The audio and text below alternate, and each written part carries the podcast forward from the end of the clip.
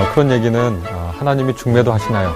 이렇게 이제 바꿔 들을 수 있을 것 같은데 우리가 살면서 여러 인간관계를 맺고 사는데 꼭 혼인, 결혼에 관해서만 그런 질문을 하더라고요.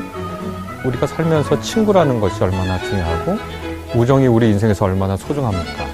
그러나 우리는 어, 하나님이 짝져 주신 내 친구가 있을까요? 이렇게 질문하지 않습니다. 선생님 만나는 게 또 얼마나 중요해요. 한 선생님이 우리의 인생을 완전히 바꾸니까. 그런데 누구도 오랜 시간 어, 꾸준히 아 우리 아이가 훌륭한 선생님을 만나게 해주세요. 라고 기도했다는 얘기도 들어본 적이 없어요. 오직 혼인에 관해서만 이른바 배우자 기도가 있어요. 그러면 우리가 질문을 하게 됩니다. 왜 배우자 관계만 그렇게 유독히 기도를 하고 하나님의 뜻을 찾는가?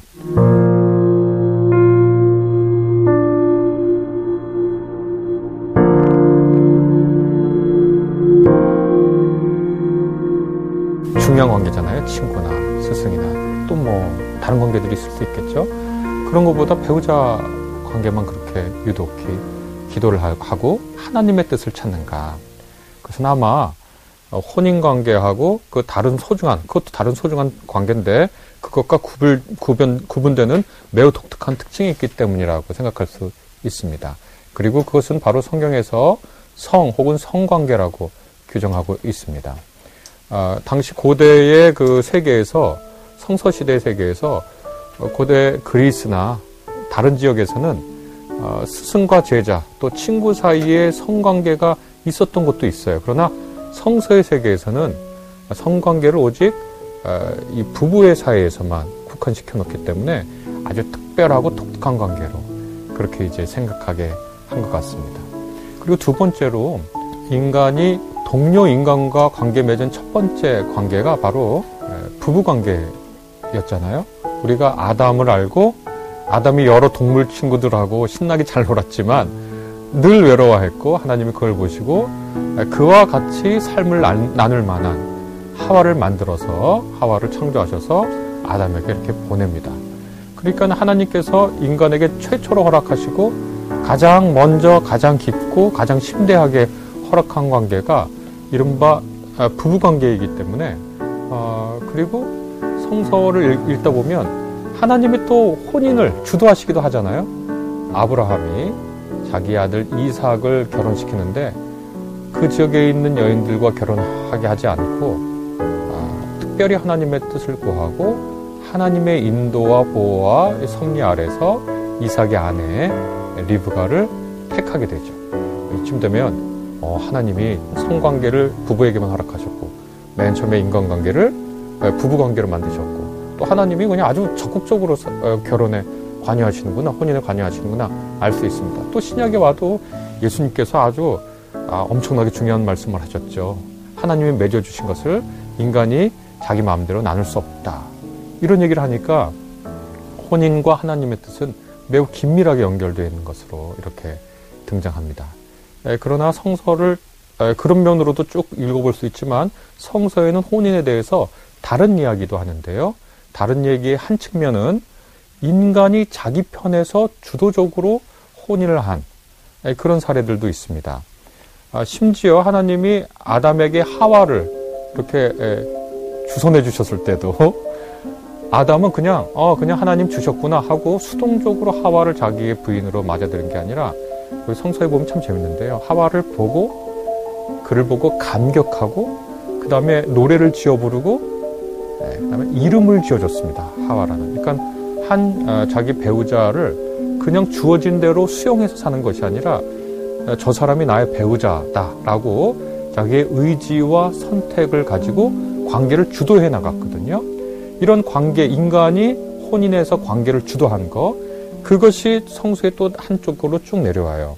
아브라함, 이삭, 야곱 했으니까 이삭의 아들인 야곱을 얘기해 보면 그런 어, 상황이 나오는데 야곱 같은 경우에는 우리가 잘 알다시피 도망을 가서 외삼촌 집에 살면서 결혼을 하잖아요. 원래는 라헬을 사랑해서 라헬하고 결혼하려고 했어요.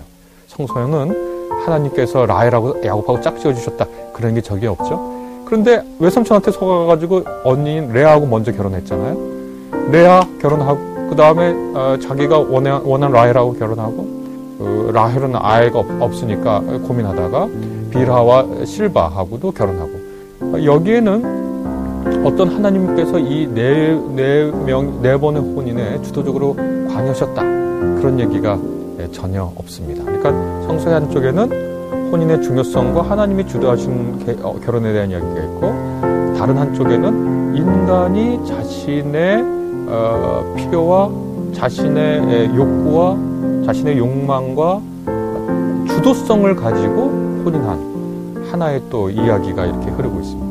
그 두 가지 이야기 모두 성서에 나옵니다. 그러니까 늘 두 가지를 병행해서 생각을 어, 하거든요. 저는 그러니까 하나님의 섭리와 또 하나님의 그 어떤 배려와 어, 또 하나님의 그 마련해 주신 그 터를 하나 생각해야 되고 그 다음에 그 안에서 인간이 어떻게 자기 주도성을 갖고 성실함을 갖고 책임감을 갖는가는 또 다른 문제인 거거든요. 그러면 하나님 둘이 결혼하라고 계시를 받아가지고 와서 하나님 너랑 결혼하라 그랬대. 그러면 내 하고 결혼하면 끝나는 거냐 이거죠. 성경은 그렇게 인간의 주도성, 인간의 인격적 주체성을 지워버리지 않아요. 그리고 동시에 하나님의 그 섭리와 하나님의 준비와 마련함과 하나님의 거대한 계획 속에서의 그분의 선한 뜻 이것을 또 완전 지워버리지 않아요. 그러니까 이 두이 기둥 사이에서 일종의 균형을 갖고 늘 성, 선 얘기하거든요. 그러니까 각각 주신 은사가 다르다는 말은 주신 분이 분명히 계시다는 얘기고 그것을 받는 사람이 있다는 거잖아요.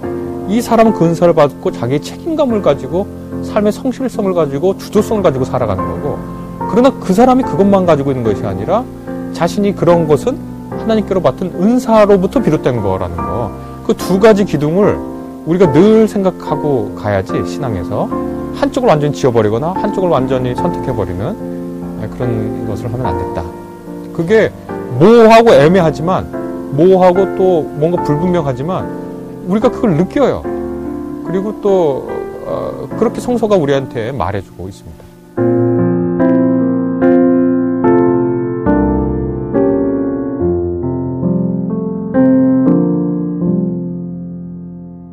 또 재밌는 건 이 혼인 없이 살아가는 사람들 이야기인데요.